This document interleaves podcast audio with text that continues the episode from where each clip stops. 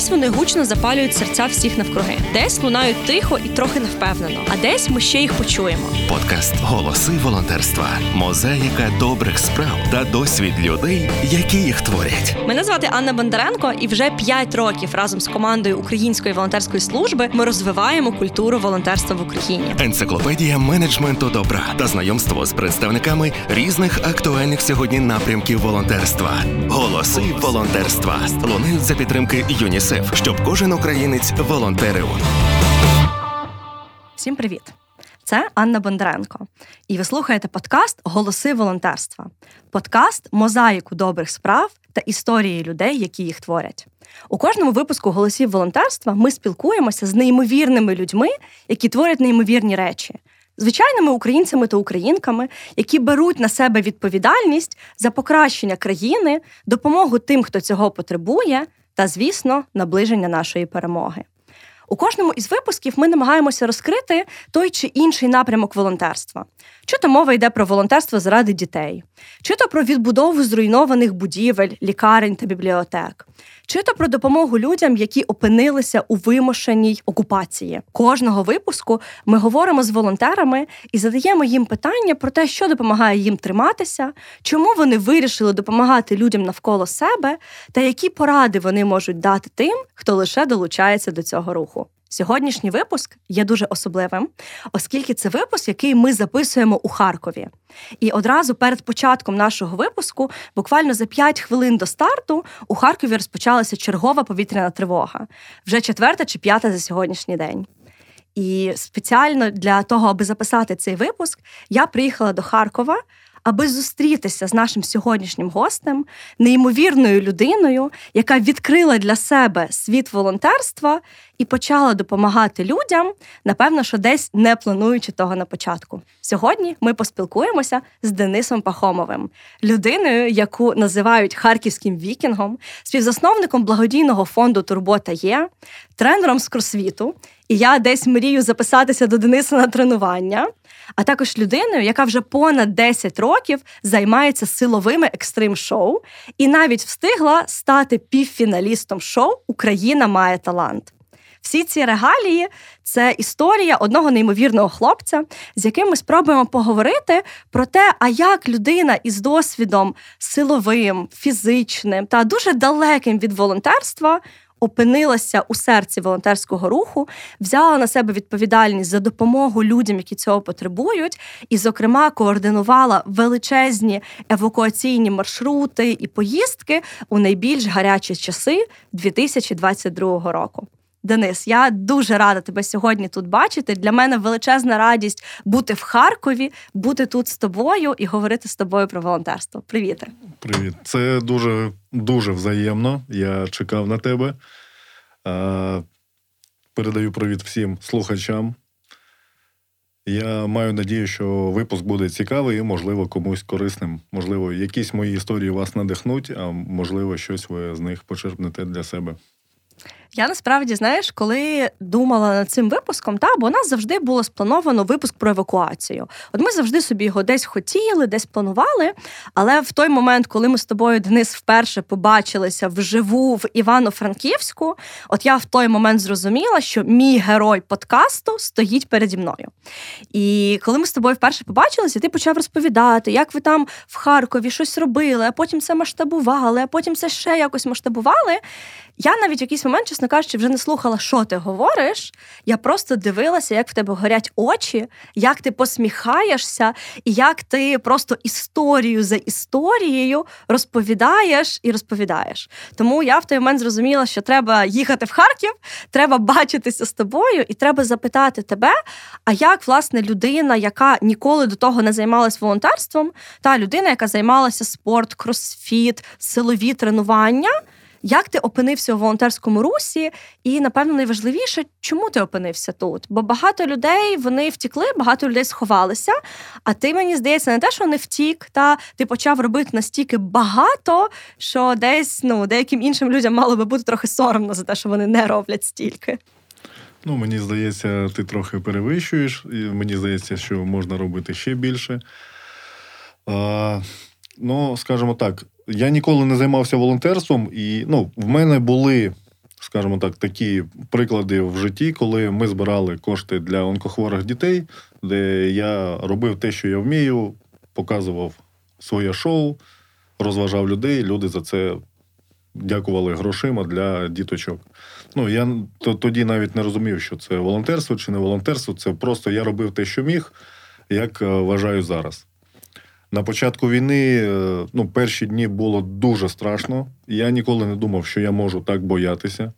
Причому, ну, не дивлячись на те, що моє шоу пов'язано з ризиком для життя, у мене було декілька історій, коли я був на грані, але це був страх за близьких, за родину, за своїх рідних, за друзів, тому що це було невідомо що. Це таке, така ситуація, з якою ми ніколи не стикалися, не дай Бог, щоб хтось з цим ще стикався. Бо, мабуть, ну, ця невідомість вона і лякає. Перші дні я навіть, мабуть, і не їв, я дивився постійно новини і мав надію, що це вже швидко закінчиться. Ну, не розуміючи, що взагалі почалося і як воно буде. Але потім, коли ну, трохи прийшов до тями, родина відмовилась виїжджати, я зрозумів, що просто сидіти вдома я вже не можу. Почав шукати, де би я мог бути корисним.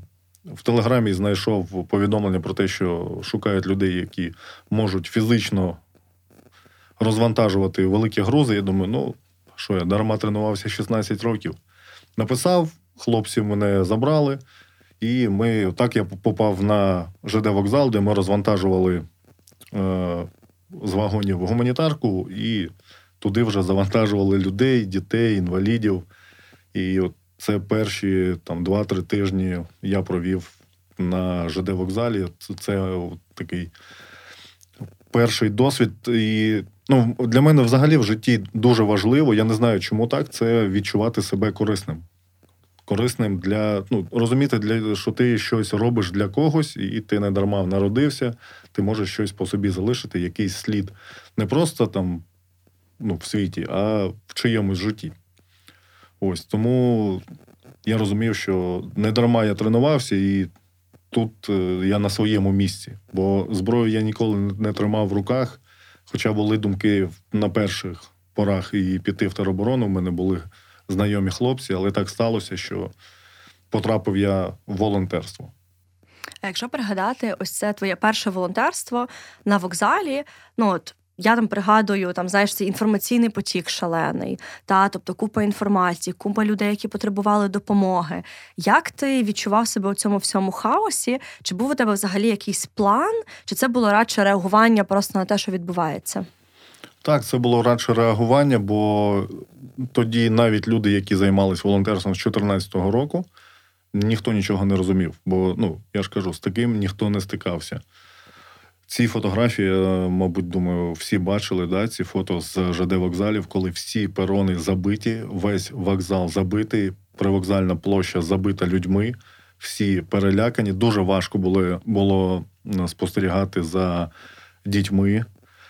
Це перелякані батьки, які не розуміють, що відбувається, які тримають за ручку дітей, і ці діти також налякані. Це було дуже важко. Ми намагалися якось їх розрадити, там роздавали якісь солодощі, водичку, якось там е, пробували спілкуватись, підказувати, бо люди не розуміли розкладу потягів, не було, всі щось чекали. Ну і ми якось намагалися їх заспокоїти. Це було в перервах між тим, коли ми розвантажували цю гуманітарку. Слухайте голоси волонтерства та долучайтесь. Творити добро простіше разом. Підписуйтесь на патреон Української волонтерської служби та гайда втілювати магію. Та знаєш, я дивлюся на тебе, да, татуювання, оця довжелезна борода заплетена в косичку. Мені здається, що з одного боку це може бути трохи лякливо, коли ти бачиш таку людину. Та з іншого боку, якби я була дитиною, можливо, знаєш, десь воно і трошки заспокоює. Та коли ти знаєш, що хтось біля тебе є сильнішим за тебе і може там десь дати тобі оцього спокою, балансу в момент, коли балансу не відчувається взагалі. Ну так, е, дехто дійсно мене лякається, але люди, які ну, трохи розбираються в людях, завжди мені кажуть, ні, Ден, ти взагалі не страшний, в тебе добрі очі. Я не знаю, чи це правда чи ні, але я вже це чув не не, від, ну, не від одної людини. Тому ну, когось, мабуть, я лякаю, але діти мене ніколи не боялись. Я не знаю чому. Бачиш, діти завжди відчувають. Та, от якось коли ми дорослішаємо, мені здається, що ми знаєш там покладаємося більше на розум, на якісь там знання, регалії. А от діти вони дійсно бачать нас як людей, та і десь дуже наївно, але так само щиро сприймаються те, що відбувається. І тут насправді, знаєш, я от подумала про те, що під час цієї там, першої хвилі евакуації, та ми, як українська волонтерська служба, ми теж постійно отримували там сотні запитів на виїзд. Та при тому, що там спершу це стосувалося виїзда, наприклад, там з Салтівки, хоча б до вокзалу в Харкові, да, тобто навіть в межах міста люди просили, чи можете ви нас забрати. Та і вже потім ми якось самі доберемося з Харкова, там чи то в Київ, чи то у Львів, та чи то в якісь інші міста. Якщо пригадати, як все починалось напрямку евакуації, то я пам'ятаю, було багато дітей, та було дуже багато людей.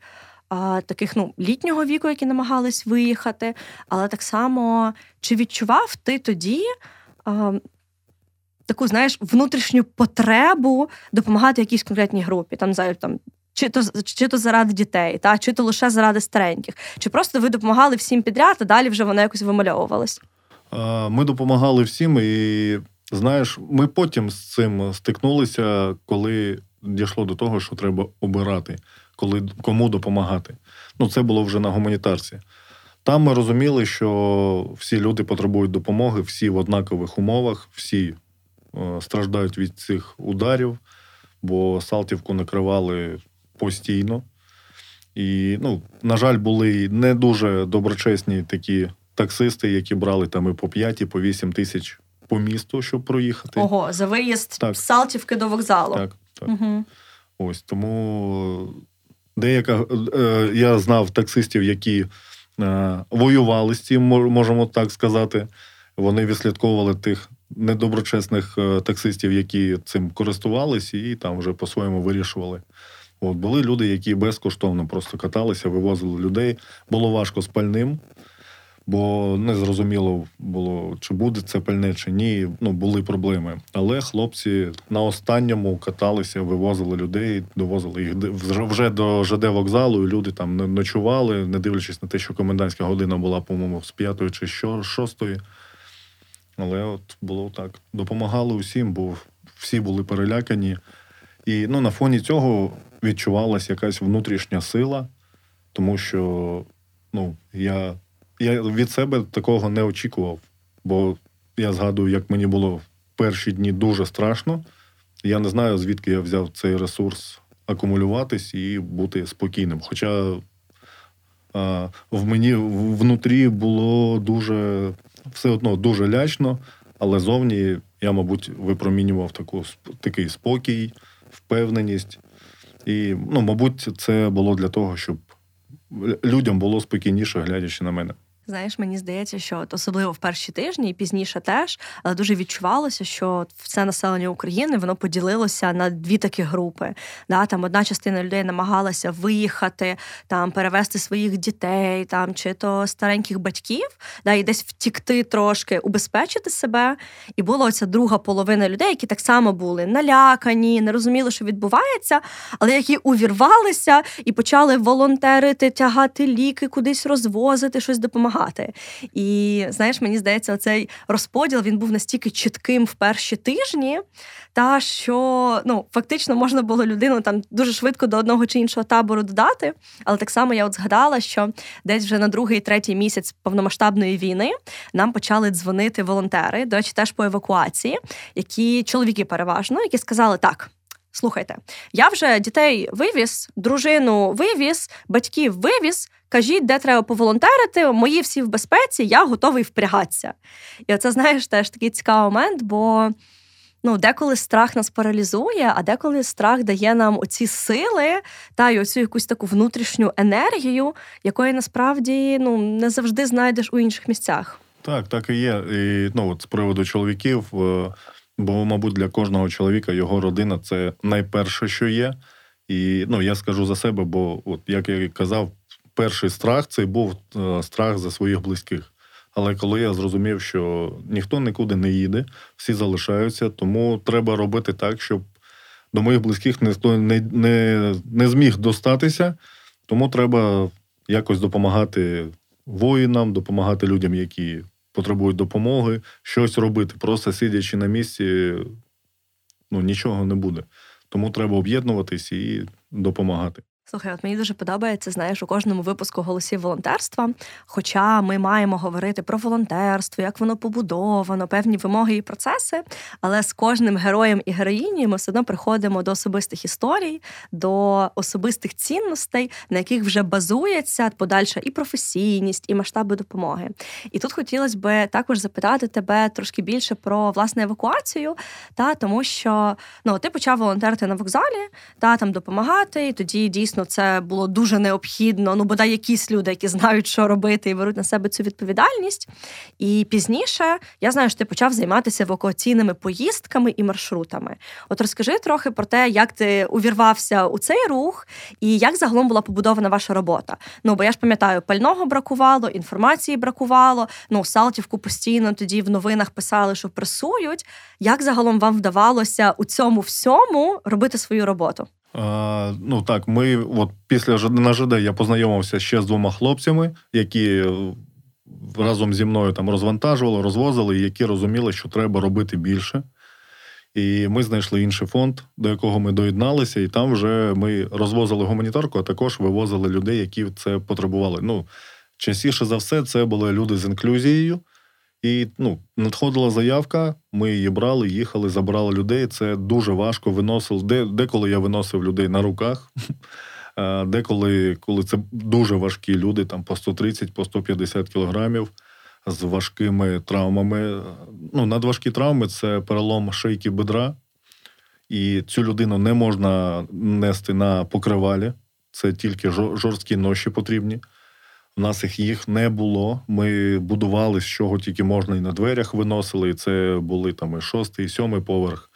Було важко, але ми це робили, тому що люди цього потребували. І дивлячись на це, було ну, десь дуже боляче. Я ніколи не замислювався, наскільки це страшно бути людиною, прикутою до кроваті, яка там люди нам розказують, ми поки їх там виносили, вивозили, вони розказують, що вони 10 років не бачили вулиці, вони не знають взагалі, що тут відбувається, як місто змінилося.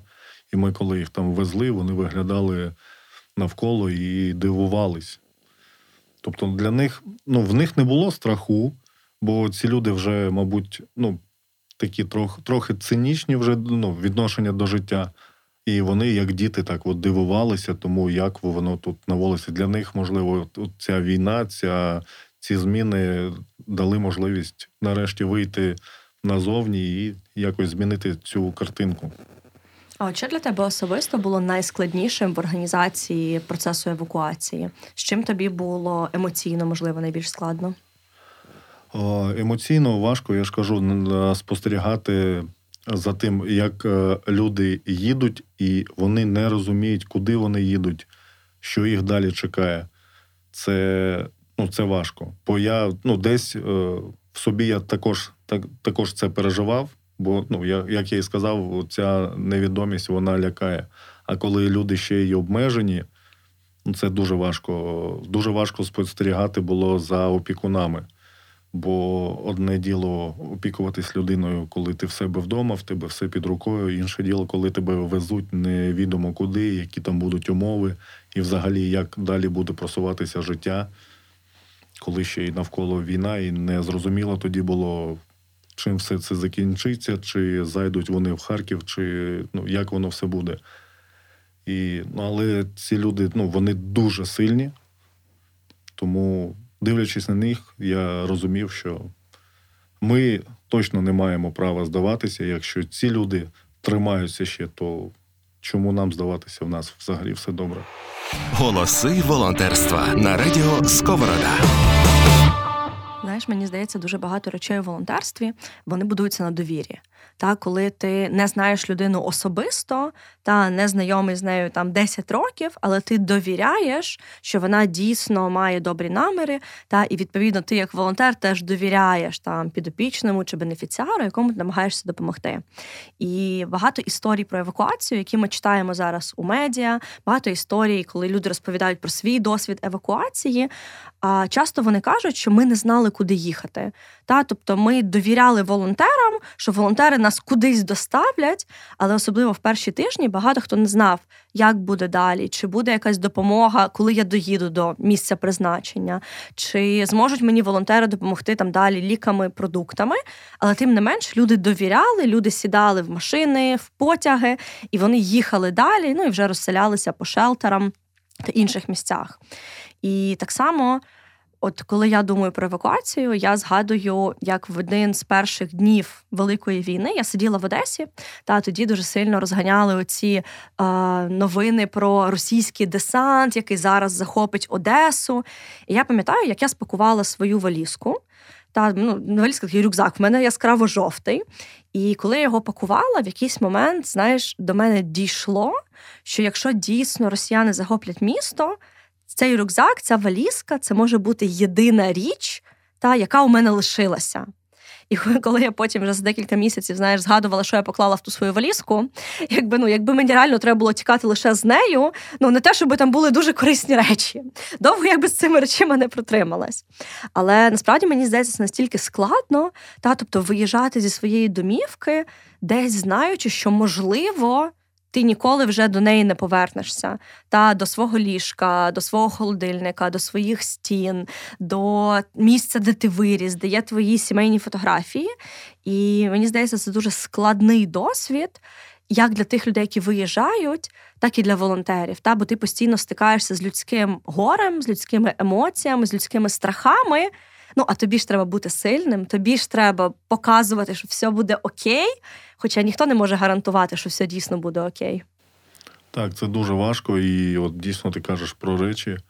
Е, Дуже часто люди брали ну, стільки речей, що просто у нас ну, в швидку воно все це не влазило. І ми кажемо, навіщо? Вони там подушки якісь беруть, там простирадла. Ми кажемо, та там все буде, беріть найнеобхідніше там речі, документи, можливо, дійсно якісь фотографії, цінні речі, які вам будуть нагадувати про домівку. Але люди збираються, наче, знаєш, я в якусь відпустку. Ну, можливо, так воно є у людей, і починають збирати все. Ой, а треба ще це, а треба ще це. І потім ми починаємо все це виносити, вивозити. Потім ми вже ну, заздалегідь людям писали, що треба забрати, бо місця може не бути. А ну, там кроваті, там якийсь е, е, білизна, якась постільна, ще щось. Ну, воно все є туди, куди ми веземо. Тому беріть те, що необхідно, бо іншого, іншої можливості потім там повернутися довести вже може і не бути. Але так, люди тягнули, і ну я ж кажу, можливо, це все якась там паніка чи це розгубленість, але люди так дуже важко обрати те, що тобі треба забрати. Ми коли переїхали ближче ну, під Харків, з самого Харкова я вивез, е, вивіз дружину з донькою до тещі. І також я забрав там фотоапарати, ще щось. Потім, коли я повернувся, і були, у нас була нарада десь всередині березня, коли нам сказали, ми обговорювали е, можливість евакуації, евакуації всього фонду ну, і допом... переїхати десь глибше в країну і далі продовжити допомагати. І всім сказали, що треба зібрати цей тривожний чемоданчик. І я приїхав додому і такий: та мені нічого не потрібно. У мене паспорт, там водійські права, військовий квиток. Все, мені нічого більше не потрібно.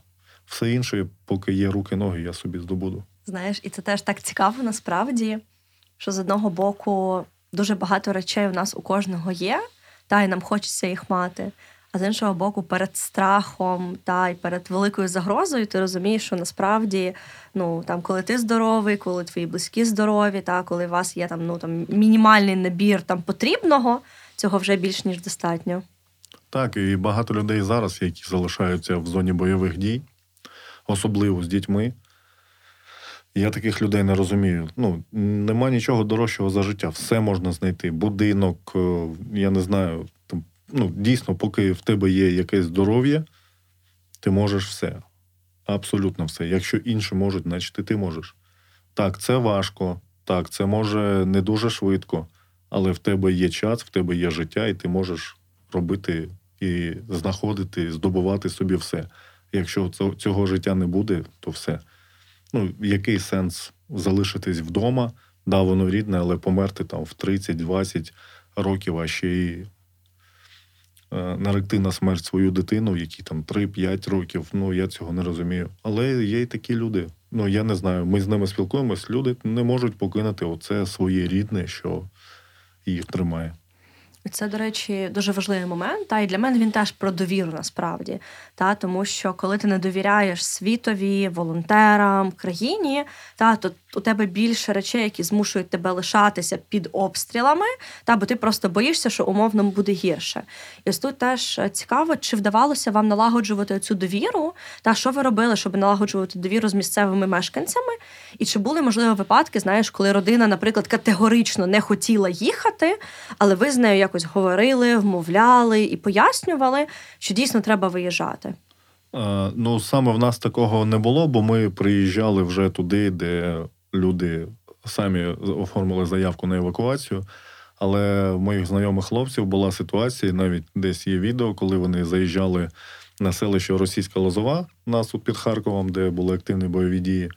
І також там бабуся, вони кажуть, давайте виїжджайте, вони там з військовими, ну там дуже обмежено по часу. Вона каже: Та ні, нам нічого не потрібно. Хлопці їдуть по іншим вулицям, починається обстріл. Вони повертаються на ту вулицю, і та бабуся вже окривавлена, сама лізе в автівку, всіх розштовхуючи. Ну, Людям треба була додаткова мотивація, якщо так можна сказати. Так. А, ну, Вмовити дуже важко. Бувають такі случаї, коли прям, ну, знову ж таки, це вже було не в нас, але е, рідні записують відео волонтери показують це відео там батькам чи там дідусям, ну родичам, які залишились в окупації, показують, треба виїжджати. Давайте. Вони кажуть, ні, ми не будемо виїжджати, записують зворотні відео для волонтерів, щоб вони передали ну, рідним, що в нас все добре, ми будемо залишатись. І навіть рідні не можуть вмовити. Ну, Якщо людина сама для себе не вирішила ну, не знайшла приводу, щоб виїхати, ну її дуже важко вмовити. Та насправді знаєш цікаво, тому що ну там я часто переглядаю статистику, якісь там аналітичні звіти і цифри. І от, ну, станом на вересень 22-го року Міністерство з питань реінтеграції тимчасово окупованих територій України нарахувало, що завдяки співпраці з волонтерами, благодійними фондами та громадськими організаціями вдалося евакуювати понад 82 тисячі українців з Донеччини та інших гарячих напрямків. І коли я побачила цю статистику, знаєш, моє перше відчуття було: вау, 82 тисячі людей, яких вивезли волонтери. А з іншого боку, все ж таки, ну, значна кількість людей залишається жити при загрозі при обстрілах. Ну і так само, на жаль, ми знаємо випадки, коли росіяни примусово так звано евакуйовували, а насправді депортували і дітей, і старших людей, та й дорослих людей до території Росії або території там тимчасово окупованої Донеччини та Луганщини. І от цікаво зараз а, теж запитати тебе, та бо ми вже є рік в умовах повномасштабної війни. Чи відчуваєш ти, що запити людей на прифронтових територіях вони змінюються? Чи є зараз загалом запит на евакуацію? Чи більше люди потребують якоїсь іншої підтримки? Ну, у нас останнім часом ми взагалі не займаємося, не займаємося евакуацією, а люди, які працювали прям дуже сильно по цьому напрямку, вони також цим не займаються, бо лінія фронту вона встала, ну, принаймні у нас на сході. І ті, хто хотів виїхати, вони вже виїхали. Інші люди, ну, вони потребують гуманітарної допомоги, вони потребують якихось ліків, ще чогось, те, чого ну, немає взагалі, якихось засобів гігієни а виїжджати вже ніхто не хоче. Ті, хто хотів виїхати, вже виїхали. А ті, хто лишаються, ті лишаються. Так, люди, я ж кажу, ну, хтось каже, що там хтось чекає цей руський мир. Хоча, ну, спілкуючись з цим населенням, ну, ніхто там нічого не чекає. Просто людям це таке вузьке мишлення, вони дійсно їм краще померти, ніж їхати в кудись в невідомість і щось там починати, особливо коли людині там за 50, і вона все життя, отак, от, да, як в совки працювала, дали там будинок або ще щось, і от іншого вона не знає, вона не ну, не розуміє, куди, куди вона поїде і що там буде, чи вона буде там ночувати на вулиці десь під мостом, чи ще щось. Тому що люди мають надію, що ну, мене не зачепить. І тому залишаються. Голоси волонтерства з Анною Бондаренко. Коли я думаю про волонтерство в евакуації, окрім слова довіра, мені одразу спадає на думку слово відважність. Та? Тому що з одного боку, через евакуацію ми вчимося будувати довіру між людьми, між волонтерами та тими, хто виїжджає, та будувати оці зв'язки.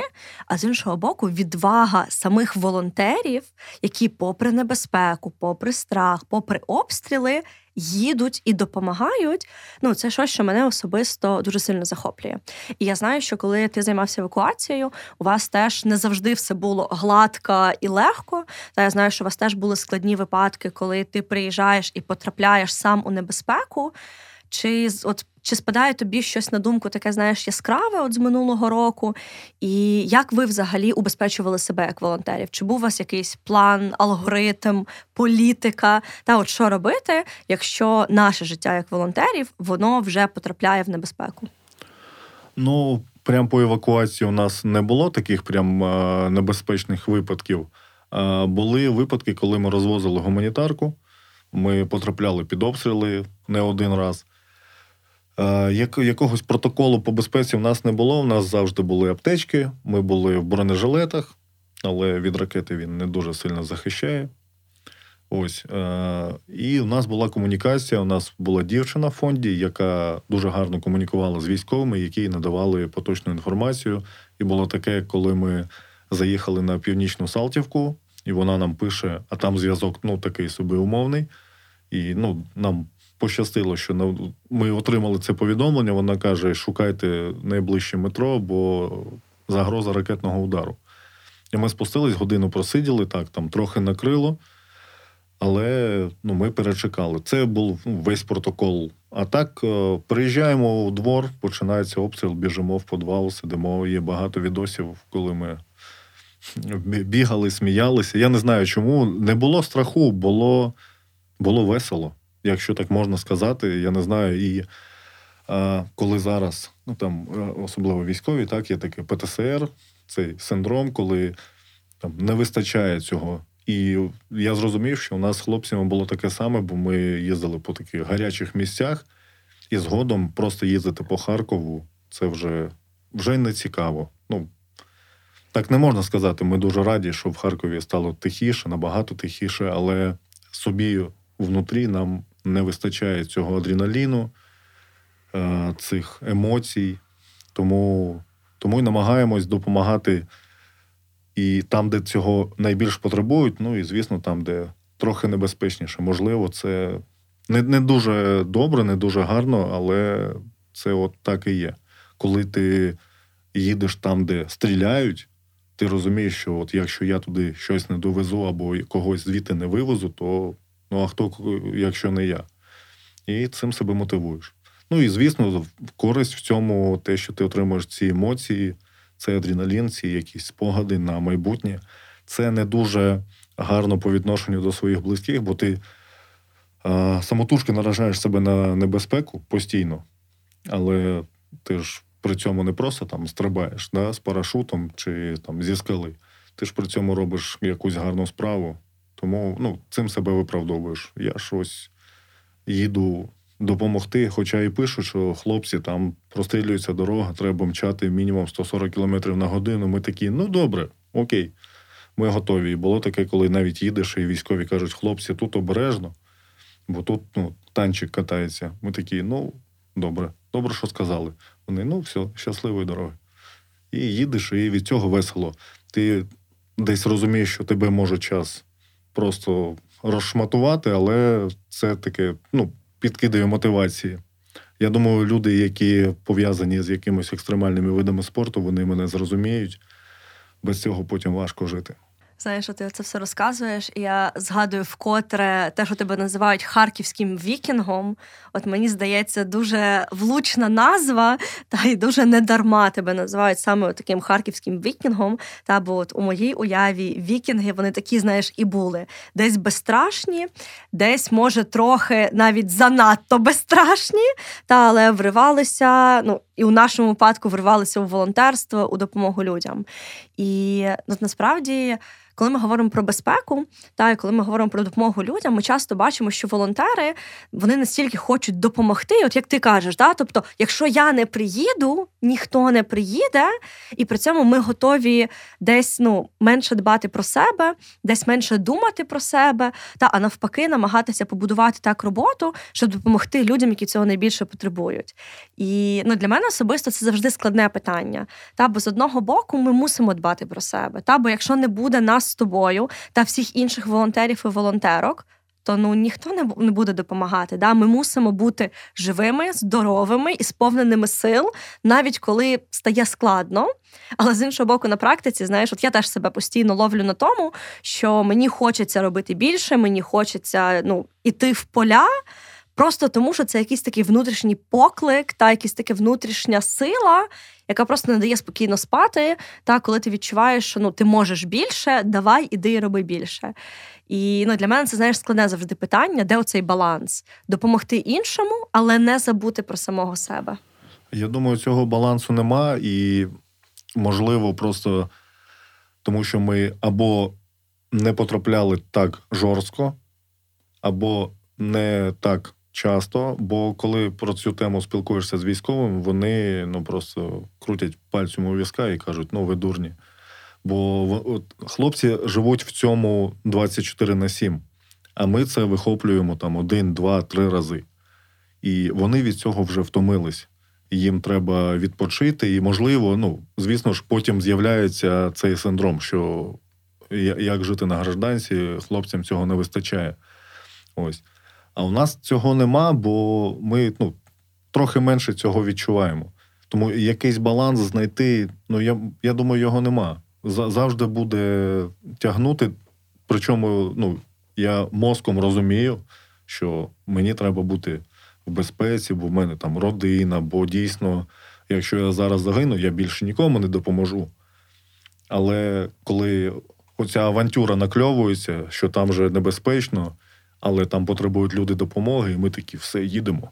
Дійсно страшно. Але коли ти потім від цього відходиш, це вже такий, ну, якийсь кайф, кайфовий, кайфові емоції, що ти це пережив, і такий, бляха, ще хочеться.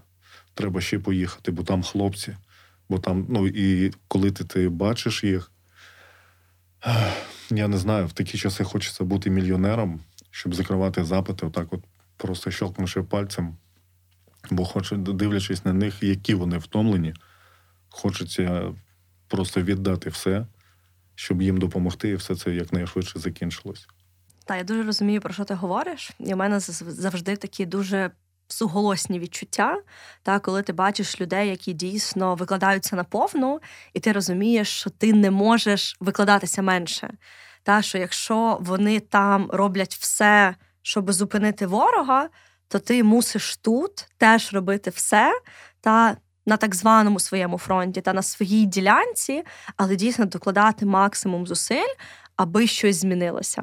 І мені здається, це одна із речей, яка насправді є дуже сильною про нас, як українців.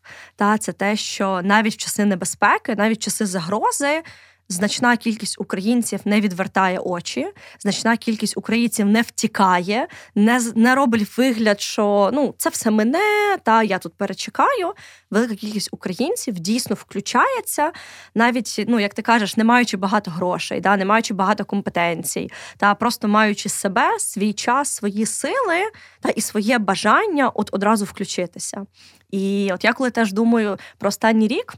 Зокрема, про евакуацію, про допомогу з вивозом людей.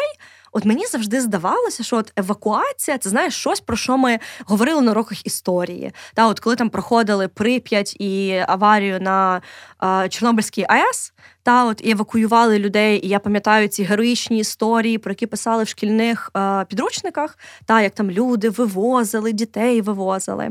Та, бо знаєш, там в фільмах з Дюнкерком і Титаніком. Та, от я пам'ятаю, я коли вперше подивилася Дюнкерк, та коли оцей момент, що ну військові фактично ну майже на острові, та їх не можна евакуювати, і тому тисячі людей на приватних човнах, на приватних лодках, на своїх маленьких кораблях вивозили там тисячами військових, які інакше би загинули.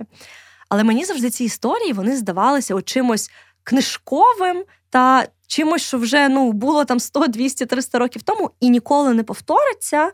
А фактично зараз ми живемо в часи, коли історія пишеться. Та я не здивуюся, якщо через пару років Netflix або голівудська якась студія реально зніме сезони серіалів, фільмів або напишуть книжки про оці всі історії з допомогою, зі складнощами з допомогою. Знаєш, і про таких безстрашних людей, які насправді теж бояться, та але, попри страх, все одно їдуть, допомагають, витягують і шукають способи. І ну, я нещодавно в Твіттері бачила смішний пост та, про те на тему того, що блін, хочеться хоч раз пожити не в історичні часи. Можна якось ну, нормальні часи, без якби реформ і історії. Але з іншого боку, мені здається, це знаєш, наша така вже доля жити в історичні часи і десь допомагати цим часам стати дійсно на нашу користь та і написати ці сторінки майбутніх підручників, щоб нашим дітям і дітям наших дітей не було за нас соромно. Знаєш, є такий вислів, що добрі часи породжують слабких людей. Слабкі люди породжують важкі часи, а важкі часи породжують сильних людей. Мені здається, що ми зараз живемо в такі важкі часи, і вони дійсно показують, хто є хто, хто чого вартий. Бо ну, я думаю, в кожного з нас є приклади людей, е, про котрих ти думав, що от якщо що, ця людина просто буде тут на собі рубаху рвати, а цих людей нема поруч. А ті люди, на яких ти ніколи не подумав які там максимально звичайні, немає якогось сталевого характеру в цивільному житті. Але ці люди або стоять зараз зі зброєю і захищають країну, або роблять щось таке, на що не кожен там взагалі здатен. І, ну, на жаль, таке, я ж кажу, я і від себе такого не очікував, не дивлячись на те, що я там за 100 кілограмів ваги і такий весь в татуюваннях, я насправді такий дуже м'який. Ну, я дуже часто боюсь. Я не знаю, нормально це чи ні. І ну, я не думав, що я до такого докачусь, що я буду робити це. Ну от дійсно, я це відверто кажу. Може, зі сторони воно кажеться, що ну, так і повинно було бути, але я то себе краще знаю. І тому я здивований, що війна в мені відкрила такі якісь здібності. І ну, десь трохи мені радісно, що я про, про себе таке дізнався, що я можу. і можу робити те, на що думав, що не здатен. Голоси волонтерства. Енциклопедія менеджменту добра. Якщо подумати, знаєш, про от три зміни, такі три трансформації, які відбулися з тобою за останній рік, завдяки волонтерству і всьому досвіду, який би ти отримав, що би ти назвав? А, Ну, прям зміни. Ну, мені здається, я змінився в плані е, очікувань від людей. Дуже змінився я дуже сильно поміняв свої погляди на те, що таке справжня дружба. Дуже сильно. І я радий, що ті люди, яких я маю честь називати друзями, вони їм ними залишились. Їх небагато, але вони дійсно друзі, і війна це показала. Ну і третя зміна це ну, от про те, що я сказав. Я думав, що я набагато слабший не фізично. Про фізичну силу дуже легко виміряти. Я кажу про якусь ментальну, моральну силу. Та я пам'ятаю, що ти вмієш е, цвяхи гнути в сердечко пальцями, та тому за фізично точно мені здається, можна не переживати. Так, ну от е, мені здавалося, що я набагато слабший. Mm. Хоча є, є ще куди працювати і є на кого рівнятись, але дуже здивований собою, дійсно ось ця внутрішня сила, Там мені здається, що дійсно важкі часи деколи змушують нас віднайти її та й віднайти нові опори у собі, віднайти нові джерела сили. Та і дійсно десь неочікувано побачити, як багато цієї сили є. І ну для мене ти дійсно є прикладом дуже сильної людини, сильної не лише зовнішньо і фізично, та що що від тебе очікуєш, давай чесно, але дійсно сильної всередині та сильної ціннісно, сильної своїми принципами, своїми поглядами на життя. І мені здається, це дуже важливі речі, знаєш, які точно мусять лишатися з нами після перемоги. Та точно мусять бути не лише тут і зараз, знаєш, поки там є адреналінова залежність, та або поки є дисципліна, та яка тримає нас, бо ми ще не перемогли. Але це точно ті речі, які мені здається, вже будуть частиною ну і твого життя після перемоги, і багатьох багатьох волонтерів, які теж відкрили у собі ці нові джерела і ресурси. Так, звісно, і війна це одні важкі часи, але після війни нам доведеться відбудовувати країну і робити її кращою. Тому, знаєш, я навіть десь радію, що хтось втік з цієї країни, значить, ці люди нам тут і не потрібні. І коли тут залишаться самі сильні люди з якимось дуже нормальними, гарними принципами з приводу там і корупції і всього іншого. Бо волонтерство це не про гроші, хоча є і серед волонтерства, так, шахраї, але ну, тако, таке є завжди. Але більшість, наприклад, там навіть через моїх знайомих я бачу людей, які так альтруїстично віддають все і навіть більше, і втомлюються. Я бачу, які вони втомлені, але вони все одно продовжують працювати, допомагати, масштабуватись, допомагати більше десь щось здобувати, робити те, що на що вони не були здатні до, до війни. І я розумію, що з такими людьми ми зможемо відбудувати країну і зробити її кращою. І вже не ми будемо йти в Євросоюз, а Євросоюз буде йти в Україну. Ой, це точно гарний напрямок, в який ми вже мені здається почали рухатися. І насправді, от продовжуючи цю тему про звичайних людей, які творять надзвичайні речі, у кожному випуску голосів волонтерства, окрім розмови з героєм та про його чи її досвід волонтерства, ми так само чуємо і слухаємо голоси волонтерів і волонтерів з усієї України, тих людей, які на своєму досвіді відчули, як з одного боку складно, а з іншого боку, захопливо може бути допомагати людям в умовах кризи. І один із голосів, який ми прослухаємо сьогодні, це голос і історія нашого волонтера Євгена, волонтера проекту Близькі, який сам родом зі Скадовську і був змушений виїхати вже після окупації Скадовська. Євген разом з командою вже досить довгий час доставляють гуманітарну допомогу на прифронтові території, особливо в маленькі містечка і села, а також допомагає людям, які прагнуть евакуюватися максимально швидко та безпечно вибратися із прифронтових територій. І сьогодні Євген поділиться з нами своєю історією. Всім привіт! Мене звати Євгеній. Я волонтер, мабуть, якщо можна так назвати. Просто хлопець, котрий допомагає чим може, і в тих напрямках, в яких бачу дійсно необхідність. Як ми організовували евакуацію, ми Просто брали буса, ми знаходили машини десь. Дуже різні машини ми знаходили в дуже різних містах. Нам давали, ми позичали, ми брали в оренду. Ми знаходили паралельно допомогу, яку треба ввести в ті населені пункти, де це необхідно. Затарювали ці буси, їхали, роздавали. Бувало таке, що було дуже багато допомоги, і ми не встигали їх самі роздавати. І передавали просто головам місцевих населених пунктів, щоб вони роздавали, фіксували це все, записували дані людей, потім нам передавали по можливості. На зворотньому шляху ми е, пропонували людям виїжджати з небезпечних місць, тому що ми возили допомогу в першу чергу тим селам та населеним пунктам, де це дійсно необхідно. Це прифронтові села, це села, в яких ну майже кожна хата обстріляна без даху. Коли ми евакуювали людей, котрі погодились їхати зі своїх домівок, ми потрапили, якщо це можна так сказати, під обстріл. Поруч вибухало щось. Є відео, на якому видно і спалах, і дим від вибухів. Знаєш, дуже цікаво, та що ти не знаєш Євгена, Євген не знає тебе, але історія, про яку він говорить, настільки співзвучна з тим, про що ми з тобою говоримо. Та, хоча ну, ви не знайомі, і це інша територія, інші міста. Я думаю, що всі волонтери, які працюють на прифронтових територіях, потрапляють в такі історії, бо це, ну я не скажу, що це нормально, це звичайно.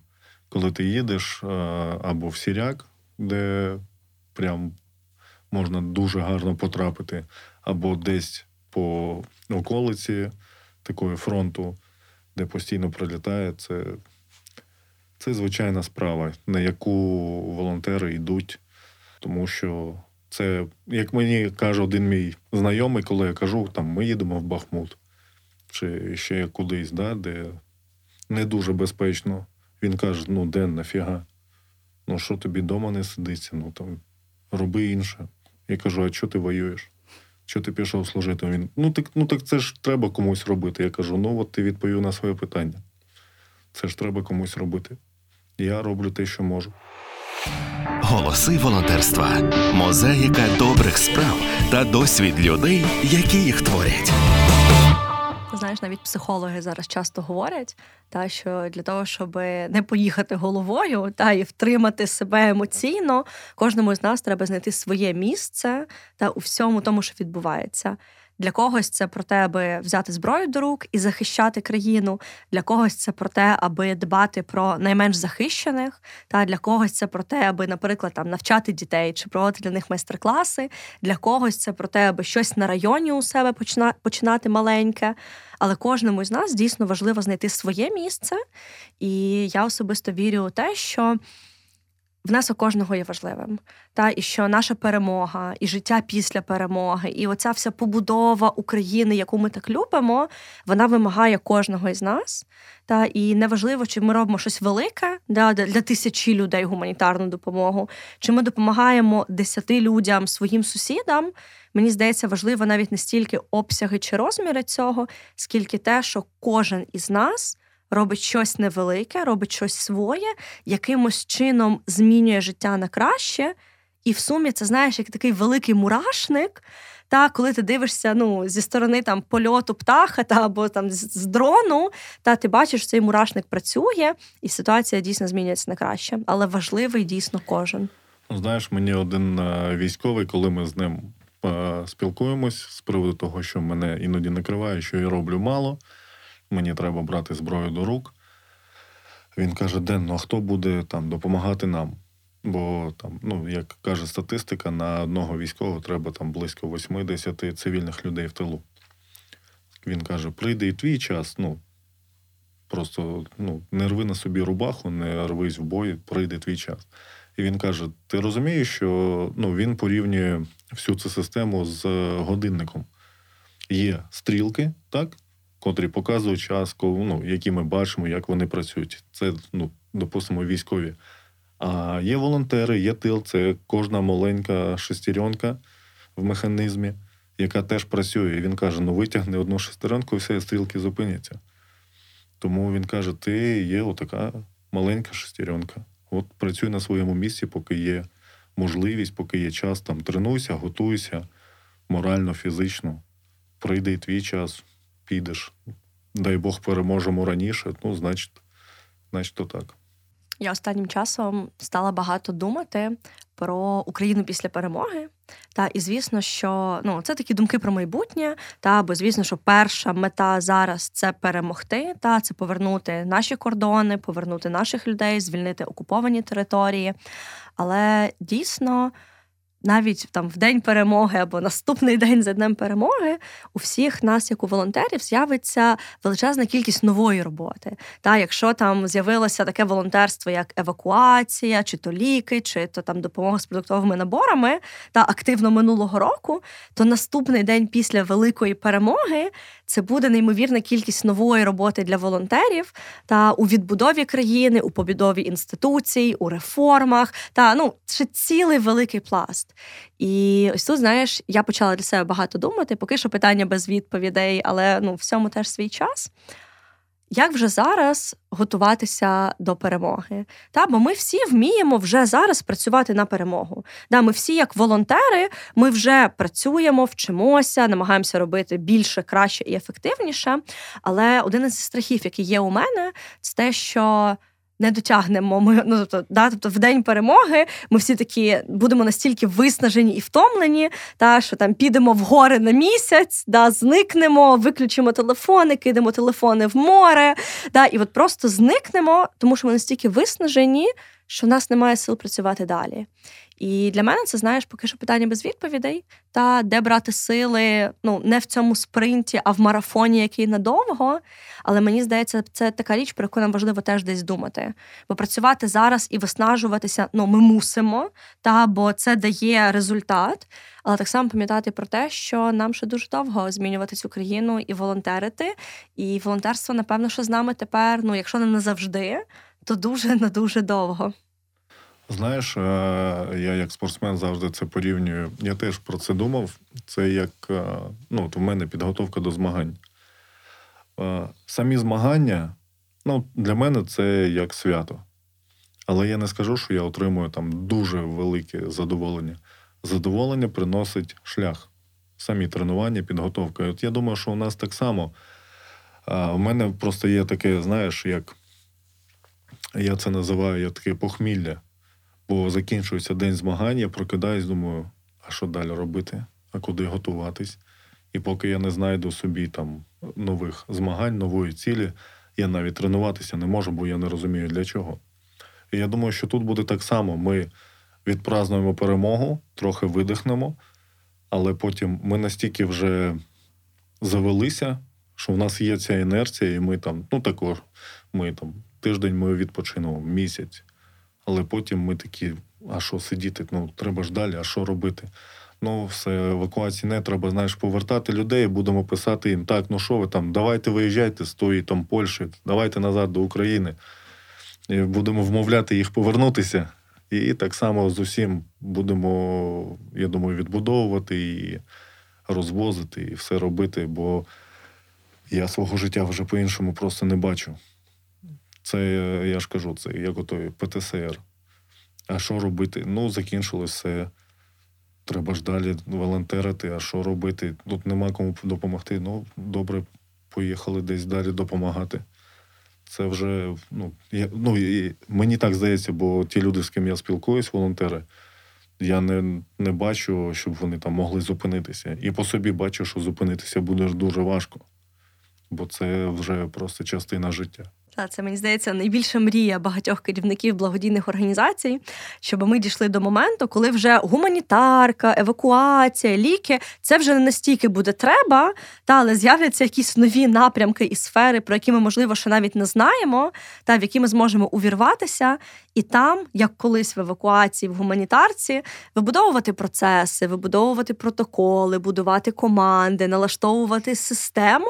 Бо мені здається, що той досвід, який ми вже отримали з одного боку з 2014 року, потім суперінтенсивно з 22-го, ну це точно досвід, який вже трансформувався у навички, вже трансформувався у силу і готовність пахати. І от мені знаєш, дуже дуже хочеться побачити день, коли ми з тобою зустрінемося, чи то за кавою, чи то для запису подкасту, але вже будемо говорити не про гуманітарку, продукти, ліки чи вивіз людей. А будемо говорити про якісь там масштабні речі, мріяти про якісь масштабні речі, та і ділитися тим, наскільки великим став волонтерський рух і сильним став волонтерський рух. Я вірю, що це відбудеться. Я вірю, що це насправді відбудеться десь швидше, ніж ми собі можемо поки що уявити.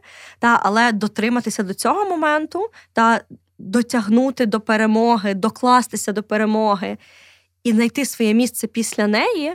Це мені здається теж важлива місія і задача кожного волонтера і волонтерки. Так, звісно, я ж кажу, що поки ну, ці думки вони просто десь десь є. А що буде після війни? І ну, я про це замислююсь, я ж кажу, навіть з таким невеличким острахом. як це було от в Харкові, поки ну, було важко, ми робили, а потім, коли стало тихо, з однієї сторони гарно, а з іншої сторони відчуваєш, що ти якось не на своєму місці.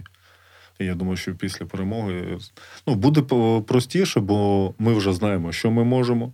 Так, просто зміняться задачі, але все так само ми будемо організовувати, вирішувати питання по мірі їх надходження, і для нас це вже не буде такою такою невідомістю, що робити.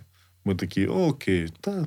Новий виклик, включаємося, так. розбираємося, далі якось буде. Так, тому що ну, цей досвід він просто безцінний. Ми десь не зламалися, це знаєш, як навантаження. Ти або ламаєшся, або стаєш сильніше. І от ми стали стали сильніше. І я тепер не знаю, який виклик. Е, ну, Не хочу наврочити, але ну, поки я не бачу чогось неможливого. Не тільки дивлячись на себе, дивлячись на своє оточення, на людей, я розумію, що ці люди можуть все. А якщо ми ще й об'єднаємось, бо оця колаборація між волонтерами постійна об'єднання. Якщо ти чогось не маєш, ти завжди можеш це десь знайти у інших, і всі тобі готові допомогти. І я так іноді аж прям до сліз пишаюсь, що в мене в оточенні є люди, котрим я можу подзвонити, і вони мені вони мене виручать. І я такий, бляха, да ми, якщо всі так об'єднаємось, то у нас взагалі не буде ніяких проблем. Слухайте голоси волонтерства та долучайтесь. Творити добро простіше разом. Підписуйтесь на патреон Української волонтерської служби та гайда втілювати магію.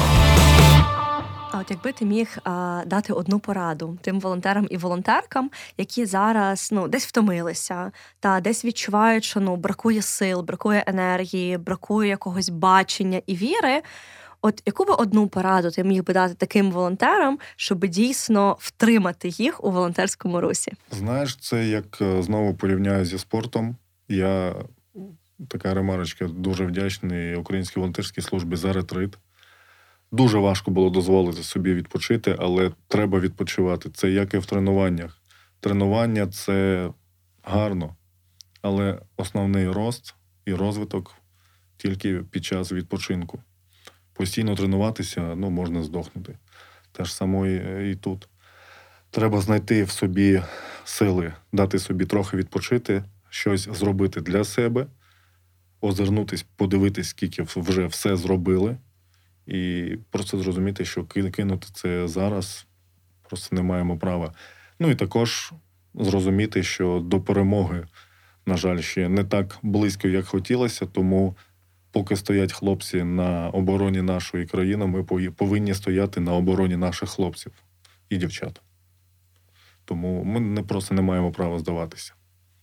Але нам потрібно відпочивати іноді. Всім, і військовим, і волонтерам треба знаходити для себе час і можливість відновлюватись морально. Фізично відновлюватись не дуже важко. Дуже важко відновитись морально і знайти в собі мотивацію сили продовжити. А що от найбільше тобі дає оце відчуття відновлення? О, Таке складне питання. Ну Окрім походу в гори. Та, Бо ми якраз з Денисом декілька тижнів тому були в Карпатах, ходили в гори. Та й Денис був тією людиною, яка ходила в гори кожного ранку, навіть коли якби вже не радили ходити, бо снігу нанесло так, що якби ну до коліна доходить. Але ну насправді там поза жартами, та дійсно є багато речей, які радять психологи, та там терапія, якісь там групові сесії, спорт. От що найбільше тобі допомагає з того всього? Ну, у кожного свій, е, скажімо так, е, свої процеси відновлення. Я зараз для себе знайшов я або дивлюся якісь інтерв'ю хлопців, там військових, волонтерів. Також придбав собі книжку на правах реклами Валерія Маркуса. Сліди на дорозі дуже крута книжка. Ось читаю. І ну, мотива... це ті речі, які мені дозволяють трохи відпочити. А мотивацію я знаходжу в вдячності хлопців, ну, вдячності всіх тих, кому ти допомагаєш. Ти розумієш, що це було не дарма, ти не дарма там напрягався, десь щось шукав, там їздив, возив. Іноді це прям дуже пригнічує, бо бувають такі важкі поїздки. Але коли ти передаєш там щось або цивільним людям, або військовим, бачиш, цю вдячність в очах. Не треба навіть слів. Ти бачиш це в очах, і ти такий, ну, все не дарма.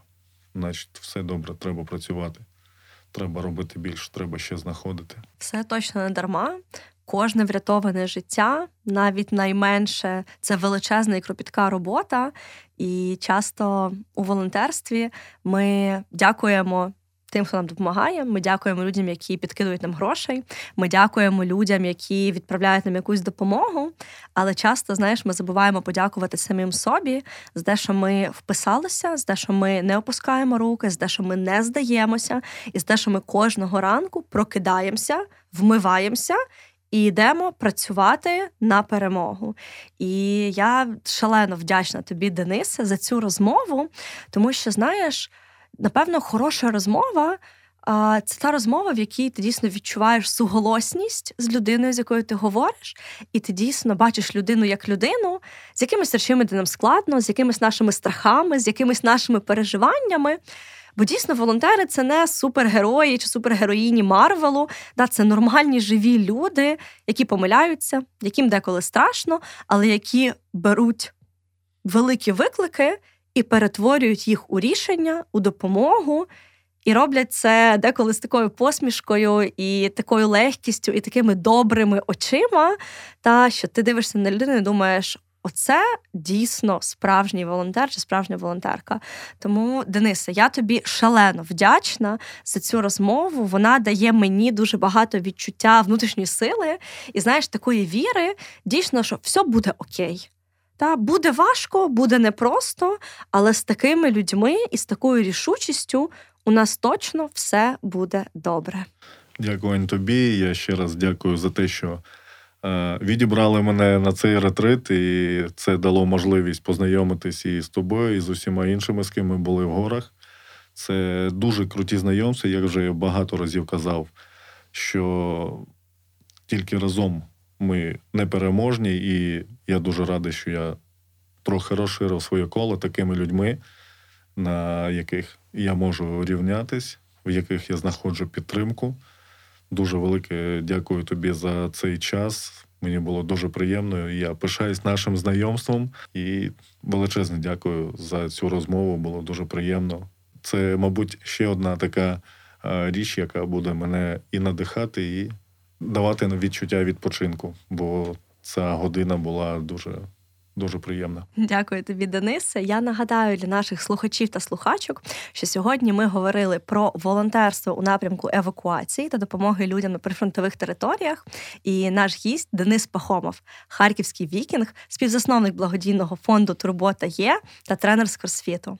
І ми з вами побачимося вже за декілька тижнів у наступному випуску подкасту Голоси волонтерства, де ми поговоримо більше про відновлення про те, де брати сили, і про те, як допомагати людям у психологічному напрямку. Тож до зустрічі, побачимось, бережіть себе. Десь вони гучно запалюють серця всіх навкруги, десь лунають тихо і трохи невпевнено, а десь ми ще їх почуємо. Подкаст Голоси волонтерства, мозаїка добрих справ та досвід людей, які їх творять. Мене звати Анна Бондаренко, і вже 5 років разом з командою Української волонтерської служби ми розвиваємо культуру волонтерства в Україні. Енциклопедія менеджменту добра та знайомство з представниками різних актуальних сьогодні напрямків волонтерства. Голоси волонтерства лунають за підтримки ЮНІСЕФ. ЮНІСЕФ, щоб кожен українець волонтерив.